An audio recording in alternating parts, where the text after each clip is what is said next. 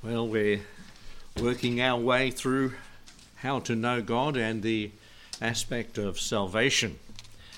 And we've been here for quite a few weeks. We've looked at repentance, a change of direction or mind, regeneration, a change of nature, redemption, a change of position from being imprisoned to being released and having liberty, reconciliation, a change of relationships.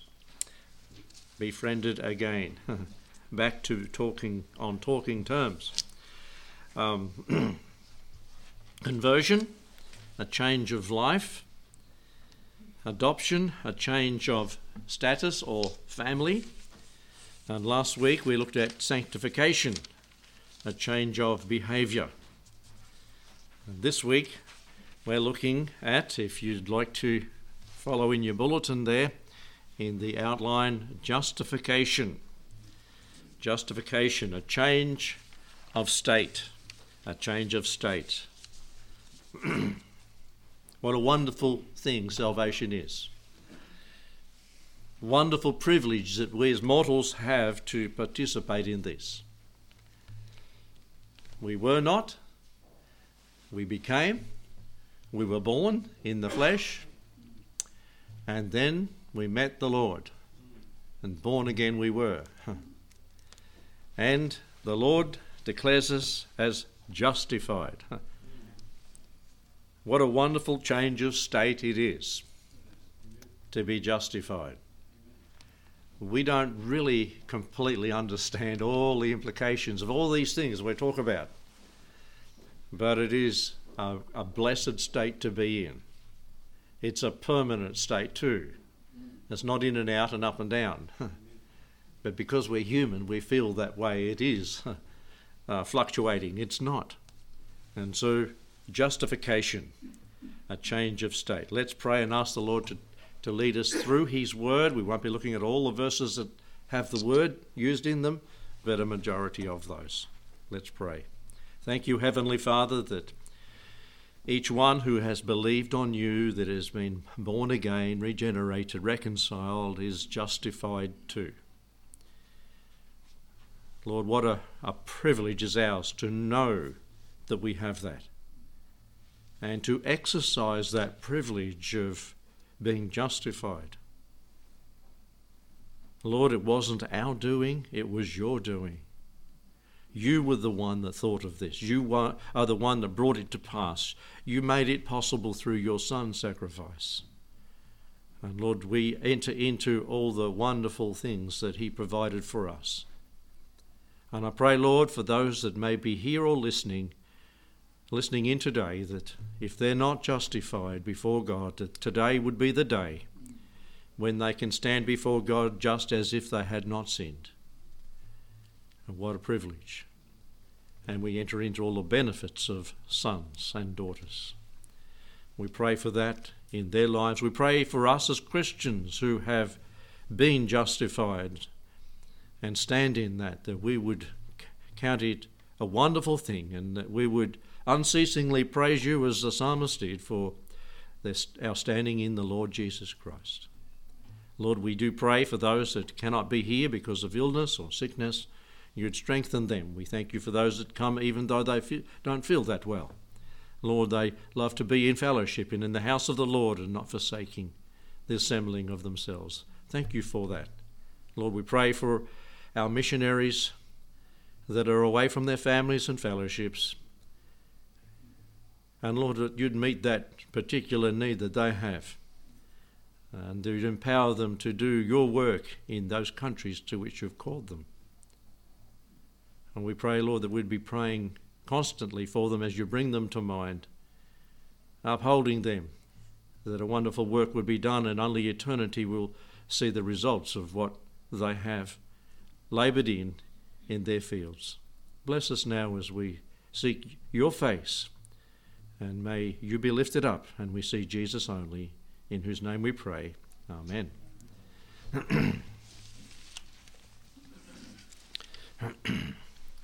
Let's go through these these thoughts this morning and count the blessings. And sing that song, couldn't we? Count your blessings, name them one by one. Well, First of all, under justification, the change of state, we've been presented perfect before God. That's a place we have, being justified. And if we understand how sinful we were before we were justified, it's a wonderful place to be in. Huh? You read, if you don't understand how sinful you and I were, read Romans chapter three particularly. one and two you can include. But you'll find there that we were under great condemnation, all have sinned and come short of the glory of God, is the conclusion. But now we have been presented perfect before God. Colossians. First of all, Colossians chapter one and verse twenty through to twenty-two. And having made peace through the blood of his cross, by him to reconcile all things unto himself, by him, I say, whether they be things in earth or things in heaven. And you that were sometimes alienated and enemies in your mind by wicked works, yet now hath he reconciled. You see, these doctrines are often mentioned together. We've already covered reconciliation, but in twenty-two, in the body of his flesh, through death, to present you holy and unblameable and unreprovable in his sight. God has done that for us when we believed. That we can be presented, who were unholy people, holy, unblameable and unreprovable in his sight. So when Satan goes there to accuse the brethren before the Lord, God can say, no, they are holy, they are unblameable, and they're unreprovable in his sight because of what Jesus Christ has done for us. We've been justified. And to remember the meaning of it, I think simply it, it can be put just as if I had never sinned. And that's why we can be presented this way before the Lord. Ephesians, just back in Ephesians chapter five and verse twenty-seven. We have this thought, that he might present it to himself, talking of the church, a glorious church, not having spot or wrinkle or any such thing, that it should be holy and without blemish. Holy and without blemish before God, justified, just as if I had not sinned at all.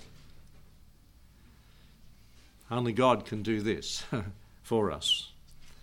And Jude, the last little epistle before Revelation, in Jude and verse twenty-four.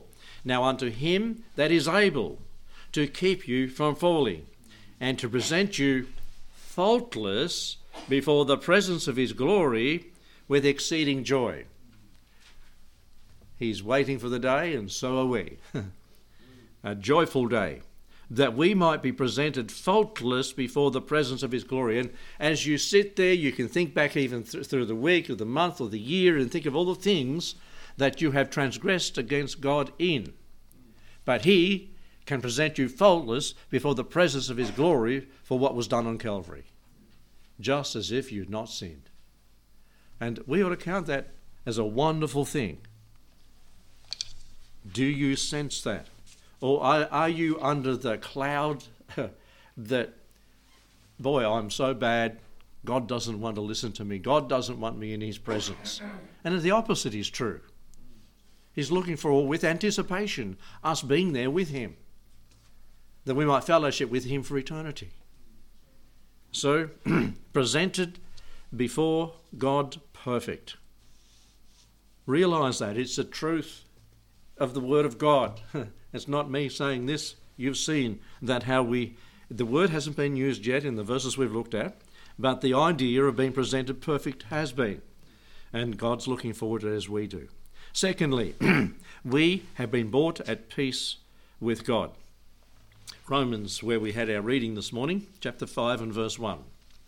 Therefore, being justified by faith, we have peace with God through our Lord Jesus Christ.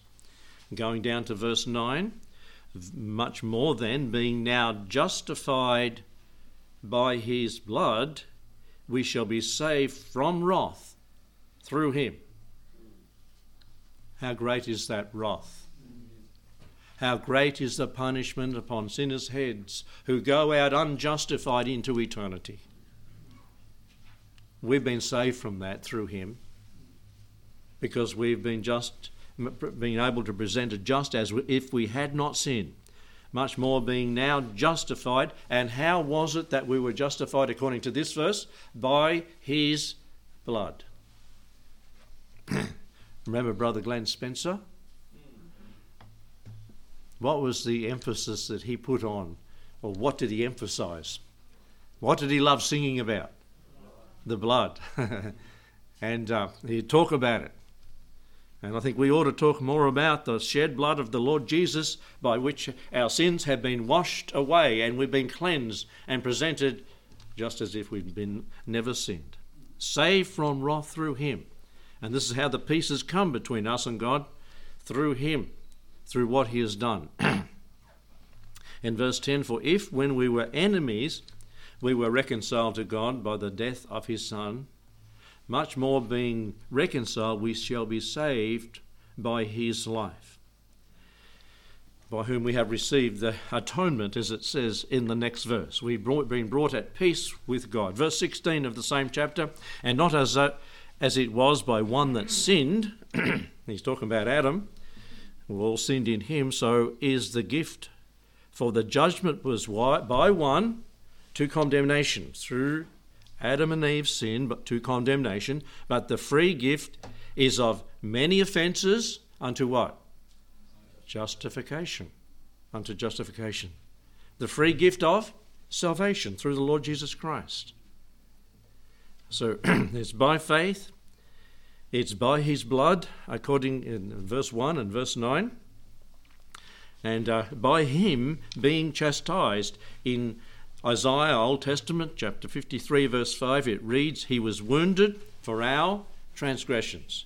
He was bruised for our iniquities. The chastisement, the punishment for our peace was upon him. He took the payment, we got the peace. And with his stripes we are healed. And so it's by his chastisement that we receive justification and we can be brought at pe- to be at peace with God. And in Acts ten thirty-six, it talks there, by the Lord Jesus Christ we are brought to be at peace with God. There is the as- different aspects of peace, like Romans five verse one, maybe you're still there, where it speaks of the peace that is we have been brought to be with God. We have peace with God. What were we before we were Christians? We were the enemies. We talked about reconciliation. All these things tie together. So there is the peace with God. That is a result of salvation. If you're not saved, you're not a Christian, you're not at peace with God. You're at enmity with him. And you need to be brought at peace with God by believing by faith on him. So there's a peace with God. And over in Philippians chapter four, there is the peace of God. Philippians chapter four, verses six and seven. Be careful for nothing, but in everything, by prayer and supplication with thanksgiving, let your requests be made known unto God. And the peace of God, which passes all understanding, shall keep your hearts and minds through Christ Jesus. This is the peace that comes when dire circumstances are our lot. And we can pray and supplicate, and we can have that peace of God that comes knowing our situation. That God is in control. We'll be getting to Romans eight shortly, and verse twenty-eight, a verse that we love to quote. God is in control, and we know that, and if we know that, we can have the peace of God in every situation. I mean, who has to confess here today that at times we don't have that peace of God? Good. Because we just start trusting and looking at the flesh. We try, we we think of all the situations and circumstances and say, no, it's not possible. We forget God. we ne- and we can have the peace of God at all times. Can you imagine those people that have been martyred and the peace of God that they had or had to have to go through that martyrdom that they faced? Some have said, and I, I think it's true, it's easier to die for God than to live for God. Because every day you have to face it, all the temptations are new. If you die, you're out of here. And you're with the Lord. But we can have the peace of God throughout all of life for knowing that He is in control. He is sovereign. He is Lord. So there's peace with God, there's the peace of God, and all this comes through justification, and there's a peace from God, and often, the, particularly the Apostle Paul introduced the books that he starts with, uh, talking to a, a particular church in a particular town. Um, there is the peace from God, and he prays that peace from God upon them. And it's because they are surrendered to the Lord, like, for instance, it, well, no, I'm not there, Romans chapter one, verse seven. And you can read a lot of the books where in their introductory introduction, there is that issue of peace from God, peace from God. We often might say that to somebody, uh, peace from God. It's a, a salutation, a greeting. Then there's the peace on earth. Is there peace on earth? Not really. There's turmoil everywhere. In every country, there's there's there's people butting heads. There's countries but, uh, wanting to fight each other. The Iranians and the English people are at uh, at each other over those oil tankers in that strait of whatever it's called. And just just yesterday, there's another one, a B H P tanker coming out, fully laden with a frigate, an English frigate guiding it. And the Iranians come with their speed gun gunboats, charging at it, and the English warned them off and said, any closer and that's it, and they backed off this time. So, whoa, but it could just explode so easily. There's not peace on earth. Only time peace will be on earth is when the, the Prince of Peace is here, and he brings that peace. And it talks about that in Isaiah chapter nine and verse six, and, and Psalm seventy-two and verse seven. And until he comes and, as it were, enforces the peace, there won't be the peace. And I've shared with some of you that on Wednesday this week, you know, we have no worries. We don't have to be concerned about it. But uh, a large meteor went between us and the moon. It was the size of the Great Pyramid of Egypt. Did you hear it on the news? No. And imagine that. It was about one hundred, one hundred thirty metres across, if that had slammed into somewhere. They said if it would have affected life on Earth. But it, it whizzed past at seventy times the speed of sound. You certainly can't imagine that. And, and no one knew about it. How many others go past, they don't see it, and they didn't see it until three hours before it got here. They were looking at other ones, and then all of a sudden this blip come up. But does a Christian have to worry? It's going to, oh, no, you know, we're going to be hit by a meteor. Praise God, I'll be in heaven. Because I'm justified, just as if I'd not sinned. Who would be concerned about it is unsaved people. Because this is all they've got. Well, we've got something far better in the Lord Jesus Christ. Flesh and blood does not inherit the kingdom of God. And praise God that He will give us a new body, a glorified body one day. And we can have this peace with God and the peace of God and, and knowing that He's in control of all these sort of things that go on. And and don't worry, the, they said the next one's not going to, well, the one that's going to hit the earth is in two thousand one hundred thirty-five. I don't know how they figure that, figure that out. But uh, by that time, they'll have rockets to be able to go up and just push it away a little bit. And, but who's going to be there anyway? We'll all be gone. We won't be living past that age, I think. What, what are we? Yeah, no, you'd have to be one hundred twenty or something at that time. Ah, we have the peace of God that passes all understanding, no matter what comes or goes. We are at rest and at peace with Him because we've been justified, made just as we, if we had not sinned. I think by the end of the sermon you'll remember what justification means, just as if we had not sinned. And the next one is Romans chapter eight. Let's go there, Romans chapter eight. There's a lot of hefty concepts introduced in this portion of Scripture. We are protected by God. And this is the verse that we often quote, but we don't think of it in its context. twenty-eight, and we know that all things work together for good to them that love God, to them who are called according to his purpose. For whom he did foreknow, he also did predestinate. I say it slow to get it. Huh. Foreknow predestination. To be conformed to the image of his Son. It's talking about Christians and to Christians. That he might be the firstborn among many brethren. Moreover, whom he did predestinate, them he called, and whom he called, them he justified, and whom he justified, them he glorified. This is put in the in the sense that it's done already, although it's not done. It's as good as done. You know, you say that to when you go to work for somebody, and as good as done. You know, have confidence in me. Put your trust in me, I'll do the job. Well, God's done the job, and it's as good as done.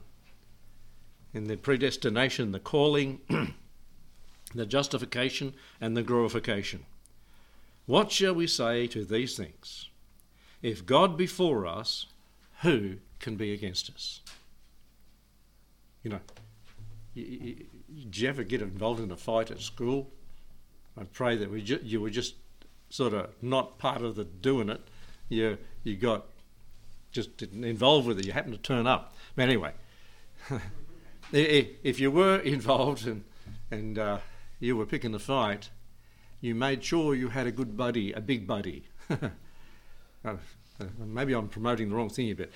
Make sure you've got someone big there that knows how to deal with the bloke you're going to pick on. You know, pick on your own size or whatever. We as Christians are tied with God. If you want to pick on me, you're picking on him. And do you want to make a pick a fight with God? It's it's like I could say to Mister Putin, you want to pick a fight with Israel, you're picking on God. The Iranian president and prime minister, whatever they call him, you want to pick on Israel, you want to say you wiped them out, you're picking on God, touching the apple of his eye. And when you do, it'll be, as it were, the fury rises in his face and he gets upset. And for the Christian, what shall we say to these things? If God be for us, who can be against us? And uh, th- that is the confidence that a Christian should have in this world. Have we got that? He that spared not his own son. If he did this for us, we know that he means what he said. He spared not his own son, but delivered him up for us all. How shall he not with him f- also freely give us all things? Who shall lay anything to the charge of God's elect? It is God that what? Justifieth. It's God that's done this. And you can't lay anything to the charge of God's elect. So as we've looked through these verses, who can be against us? If God is for us. Verse thirty-one. Who shall lay anything to the charge of God's elect? For God's the one that has justified us. I mean, Satan tries, doesn't he? He accuses us. But we're justified. And the, the the Father sees us through the Son and says, he's my child. He's destined for heaven. He's going to be glorified no matter what you bring against him, because all that's been brought against him has been covered by the blood. Thank you, Lord, for that. Who is he that condemneth? It comes up in verse, well, let's read thirty-three. Who shall lay to the charge of God's elect? Is God that justifieth? Who is he that condemneth? It is Christ that died. Yea, rather is risen again, who is even at the right hand of God, who also maketh intercession for us. So is, who is he that condemneth? It's Christ that died. He paid the price. It's not me. It's not my works. It's what he's done for me. And then you can go down to verse thirty-five to thirty-nine, and the question is asked, who shall separate us? So notice the four who's in this passage. Who can be against us? Who shall lay anything to the charge of God's elect? Oh, by the way, it's protected by God. That, that, that point C, protected by God. Who is he that condemneth? Who shall separate us from the love of Christ? And uh, it goes on. Persecution or distress, these are the things that could or seemingly could, tribulation, famine, nakedness, peril or sword. And, you know, in Hebrews eleven, it talks about they, the, the saints of old wandered about in caves and dens and had clothes of sheep, you know, skins of animals. They wandered about, but they were the blessed ones. They are now for eternity. As is written, for thy sake we're killed all the day long, we're counted as sheep for the slaughter. In all these things we more than conquerors through him that loved us. And neither death nor life, these are things that cannot separate us from God. Persuade, neither death nor life, nor angels, nor principalities, nor powers, nor things present. And, and actually the principalities and powers is what we looked at on Wednesday night. The unseen forces of evil, the demons and the devil himself, the principalities and powers, they cannot separate us, nor things present, nor things to come, no matter what they invent in this world to blow everybody up. They cannot separate us, nor height, nor depth, nor any other creature shall be able to separate us from the love of God which is in Christ Jesus. And we can say, praise the Lord for that promise. We've been protected by God. Do you feel it's something else? Have you got another thing that's not in the list here? You know, what can you include with these lofty things that have been included here that can be against us? Nothing can be against us. We might say that when we are walking in the will of God, we are invincible. Isn't that what it's saying here? That's what we're saying. And that's why when the day of Pentecost had happened and those disciples cowering in a little building, hiding from everybody, came out when they were empowered by the Holy Spirit and totally different. They were, you know, you, whether it's right to obey God or man, you, you make the choice. We're going to obey God. And they said that to the people that had just crucified the Lord Jesus. And they were empowered by the Holy Spirit to go out knowing they were invincible. When we're in the will of God. Don't be foolish enough to go out and think, I'm invincible, so I'm going to do some harebrained thing that's not according to the will of God.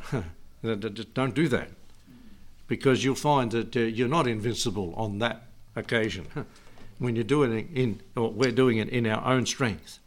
There's one I didn't conclude here. There's A, B, C that's presented Before, perfect before God, at peace with God as a result of justification, protected by God, we've been, we're his children and justified. But there's the predestination or predestinated to glory, and um, there's no turning back, and that's in those verses, verses uh, twenty-eight down to verse uh, thirty. Verse thirty. There was an article that was put together by Brother Cloud some time back, earlier this year actually, not a long t- time ago, and it's Beware of Molinism and you know, all these new things that are coming on the scene. It's not a new thing. Molinism is a theology developed by the fifteenth century Jesuit priest. Uh, and, and maybe Troy will get into this in the in the classes. We don't. I don't know. And his name was Molinen. It's a halfway thing between Calvinism and Arminianism. It's been defined, Molinism is an attempt to reconcile God's sovereignty and man's responsibility through the use of a middle knowledge. Starting to get confused already? Yep. And one who is promoting it is a fellow called Kenneth Keithley at this time. And he borrows from other people. And they've changed the tulip to roses now. Different flower. Radical depravity, R, O, overcoming grace, S, sovereign election, E, eternal life, and S, singular redemption. To un- unpack Molinism and its soteriology, the doctrine of salvation. and Reformed theology has spread quickly and widely through many Baptist churches, particularly in America and the Southern Baptist, in these recent few, last few decades. Um, they captured the seminaries. It's spreading rapidly among the more intellectual independent Baptists, with Bob Jones University graduates, graduates at the forefront with this new doctrine. Now, we use the stuff but it's from Bob Jones, but it's about twenty-five years old, and it didn't have it in it. In truth, Molinism is Jesuitical philo- philosophical junk. Now, this is what Mister Cloud said. Some men can't simply and humbly accept what the Bible says. They must try to bind Bible teaching into a philosophical package. And Molinism holds to the fundamental error of John Calvin and his mentor Augustine, which is sovereign election or unconditional election that they talk of in the tulip thing. The Bible's approach is foreknowledge election, not sovereign election. There is a big difference. Um, That's why we see two major passages, the one we're right in here in Romans chapter eight and verse twenty-nine to thirty, we see foreknowledge election. For whom, that's why I said it slowly earlier in verse twenty-nine, for whom he did foreknow, he also did predestinate. Let's tie that and, and think simple. Don't, don't think complicated. Think simple. Go to First Peter chapter one and verse two.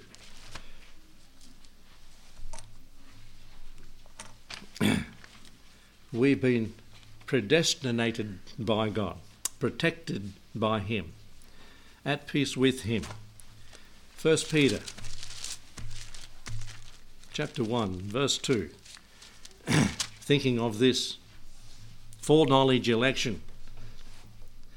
Elected, or elect, according to the foreknowledge of God, the Father, through sanctification of the Spirit unto obedience and sprinkling of the blood of Jesus Christ. And Peter penned these words, a simple-minded person putting these wonderful truths to paper. Grace unto you and peace be multiplied. Elected according to God's foreknowledge.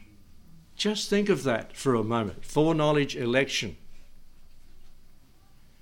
How many things does God know is going to happen in the future? Foreknowledge. Everything. What about us as individuals? Everything. What about all we think? Everything. Let God be God. That's what God knows. So if we've been elected according to his foreknowledge, everything he knew, that means a whole lot of things, doesn't it? He knew that one day you'd be born. He knew everything about you and everything that would happen to you and everything you'd think. And so when it come to the day that you heard the gospel and you responded by faith in believing, he could see that happen. Therefore, he could elect you based on his foreknowledge. Elected according to the foreknowledge of God. I don't know if I can put it more simply, because it's a very confusing subject today and it's running rampant and taken over many a Baptist church and Union Baptist churches in our country and around the world. And this is what here in First Peter one, two and over in Romans chapter eight, it's speaking about foreknowledge election. God based his, his election, our election, of us on his foreknowledge. The Bible begins with God's foreknowledge, and foreknowledge is not free will. We have a choice in it. The Greek words that are used here, the verb and the noun in Romans eight twenty-nine and First Peter one two, mean to know beforehand or foresee or have forethought. Foreknowledge election, which is the plain, simple teaching of Scripture. But we've Mankind has complicated it all. Huh. We have free will and free choice. This, this is why when you look at the Bible and you go to the Gospel of John, and he said, like John three sixteen, for whosoever, he can make that declaration and be honest about it, not saying it's only the whosoever of the elect. No, it's everybody's invited. Everybody. Don't try to say, well, I'm elected. Ah, look at me. No, no. That's a proud... God ch- chose me because he knew the decision. And it allows for free will, doesn't it?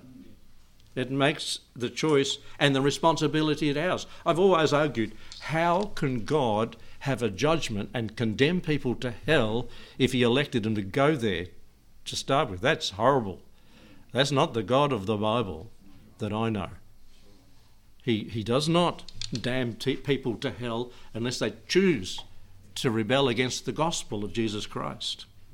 Let's look at First John chapter two and verse two. I'm parking here a little bit. John, First John chapter two and verse two.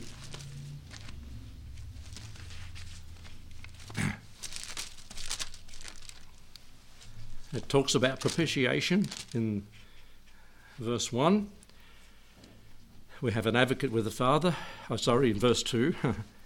It's Jesus Christ the righteous. Verse two, and he is the propitiation. He is the satisfaction. He made the payment that we might be justified for our sins and not for ours. Now, who's ours? Who, who's the ours there? Believers, Christians. Not for ours only, but also for the sins of how much? The whole world. His blood was able to atone for the sins of every individual. And the invitation goes out to how many? Every individual. Whosoever. And God knew that certain ones would believe. They're the elected ones. And go to First Timothy chapter two. We're not far away from that. First Timothy chapter two. It says the same thing. Chapter two and verse three. We read, we read therefore, am I right? Yep. Is good and acceptable in the sight of God our Saviour, who will have all men to be saved and come to the knowledge of the truth. That's his perfect will. God is not willing that any should perish, but that all should come to repentance. There is one God and one mediator between God and man, the man, Christ Jesus, who gave himself a ransom for how many? All people, all people. You, I think it's getting through to us that the Bible wants, it says God wants all men to be saved. He doesn't want anyone to be condemned. He doesn't elect and predestinate and condemn them to eternal hell. They choose of their own will and volition to go there. By rejecting the gospel and disobeying the gospel, as Peter says, that is given to them. In verse, well, we've read verse four, we'll go to Hebrews chapter two. Hebrews chapter two and verse nine.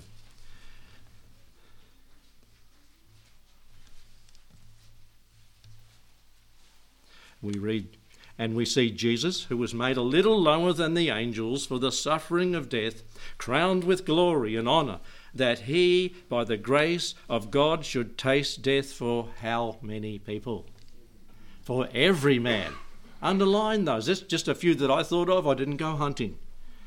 It was just those that popped into my mind as I was thinking about this. In John three sixteen, for God so loved the world that he gave his only begotten Son, that whosoever... Monolism, something not to be believed. It's taking conservatives by storm. Foreknowledge election is what God has presented in his word. It's something that can be taught to highly literate and illiterate people as well. We don't have to explain by dense man-made terms what it all means.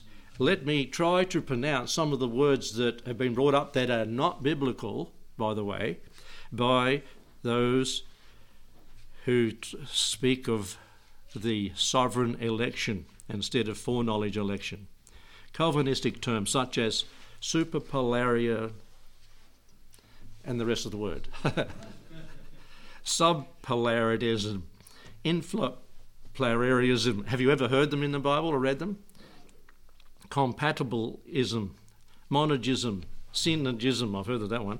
Hypothetical atonement, liber- libertarian free will, subjective grace, immediate imputation. What does it make people who use these big words and can say them look like to people? Wow, you know, they must be right because they use those words. Ah, if they use their words, they're usually covering something up that they don't want you to know about. Ah, don't be hoodwinked by the old devil. He'll bring any trick out of his book to try to damn people to hell, keep them going there for eternity. And God is with open arms inviting people to come to him that they might know him and have eternal life. Let's not get hoodwinked by the philosophies and big words of people that come on the scene. I would like these people that are in this position to go out and do an honest day's work for an honest day's pay. Somehow they're getting paid for doing nothing and thinking and dreaming up these things. And pulling it from a Jesuit priest, of all things, into our century today. Let's not be deceived. We have been justified because the Lord has predestinated us to be glorified, predestinated to be to glory. Are you predestinated to glory? There's no turning back once you believe, is there? And last of all, pardoned, pardoned by God.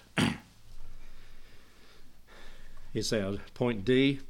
We stand acquitted, debt free, pardoned by the Lord. Let's read Isaiah fifty-five and verses one and two and see that how the Lord has pardoned us. I don't know that. Have you ever been let off the hook for a crime you've committed? Yeah. Ariel's smiling. I know what she's thinking. She told me about it last week. You can talk to her later. But I got pulled up too by a policeman, Ariel, and he said, we'd gone home from prayer meeting, it was late at night, and we'd gone over one of the bridges down past the basketball stadium, and I was just talking to Jill, and nobody around, no cars, no one there, and uh, yeah, there was. He was hiding in the bushes, a policeman, and he pulled it up and he said, "You're speeding." I said, "Was I?" "I might have been, I don't know. I was just coming home from prayer meeting and that." He said, well, listen, he said, listen, he said, write a, I can see, and they got their rec- the record straight up on their computer, write write a, write a letter, it's, it, you know, you haven't been pulled up and haven't been booked for years and years and years, can't even see a record of it. He said, you'll get off the hook, you'll be pardoned. You won't have to pay for what the crime you've committed. And I thought, I really didn't commit a crime, I don't think. But anyway, we're all like that when we get pulled up, aren't we? You know, sir, sir, sir, I didn't mean... And next time, maybe not, I'll say if I park the car on top of that bridge and roll down, I'd be ended up at seventy kilometres an hour. I've tried it since. So, I made sure he wasn't around. This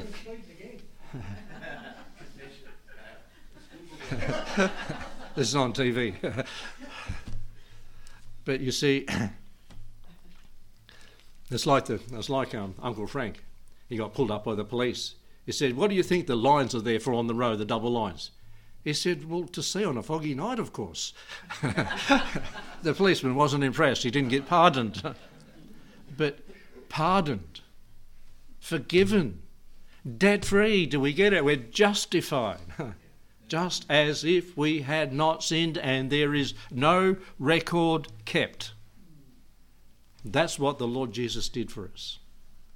And I think we ought to be thankful. We're, we're going to Isaiah fifty-five, weren't we? Ho, everyone that thirsteth, come to the waters, and he that hath no money, come buy and eat. Yea, come buy wine and milk without money and without price. Why do you spend money for that which is not bread, and your labour for that which satisfieth not? Hearken diligently unto me, and eat that which is good. Let your soul delight itself in fatness. And go down to verse six now. Seek ye the Lord while he may be found. Call ye upon him while he is near. Let the wicked forsake his way, the unrighteous man his thoughts, and let him return to the Lord, and he will have mercy upon him, and to our God, for he will abundantly pardon. And that's why the Lord has said, he that has been forgiveth much, loveth much. Because he's been abundantly pardoned, set free. Well, we haven't time. I haven't got a watch, but I sense it's late. I can't find my clock. But in Romans, you go look there in chapter three and read how the word's used four times there, the word justified, by grace, by faith, declared righteous. We receive the imputed righteousness of Christ when we believe. There's an illustration I've used before, but maybe you haven't heard it. Some years ago, a wealthy Englishman brought a Rolls-Royce car and took it to France on his vacation. It broke down. At great expense to the factory, the, fa- the factory flew out and a mechanic and not only repaired the car but entertained the customer in the best available hotel. When he arrived home, he expected to receive a bill, but none came. Eventually, he wrote asking for his account to be rendered. He received this reply from the Rolls-Royce Company, "Dear sir, we have no record of any anything ever happening or going wrong with your car." Now, I don't know if it was pride of Rolls-Royce or whether... But we have no record, and folks, that's exactly what it means to be justified. We'll get there and God will say, I've no record of that. And a sovereign God doing that for sinful people is a wonderful thing, isn't it? Let's pray. Thank you, Lord, for your word. Oh, Lord, thank you for the simplicity, but the complexity of it too. I pray that we would grasp the concepts that are given, the principles that are taught, the truth, and make it ours. Believe it by faith. Lord, thank you that one day you came knocking at our heart's door. Somebody, something shared the good news of the gospel, and we believed by faith. And we become a child of God, and just as if we had never sinned, pardoned by God himself, he has no record of our sins. Lord, thank you that you don't keep a record of our sins. But for the unsaved, the books were open and the book of works was open and they're judged according to their works. And what a horrible thing it will be. Lord, let us be grateful and thankful. And for the unsaved, let them repent and come to the Lord today. For today is the day of salvation. And then they'll be included in the elect. Bless us as we part now in Jesus' name. Amen.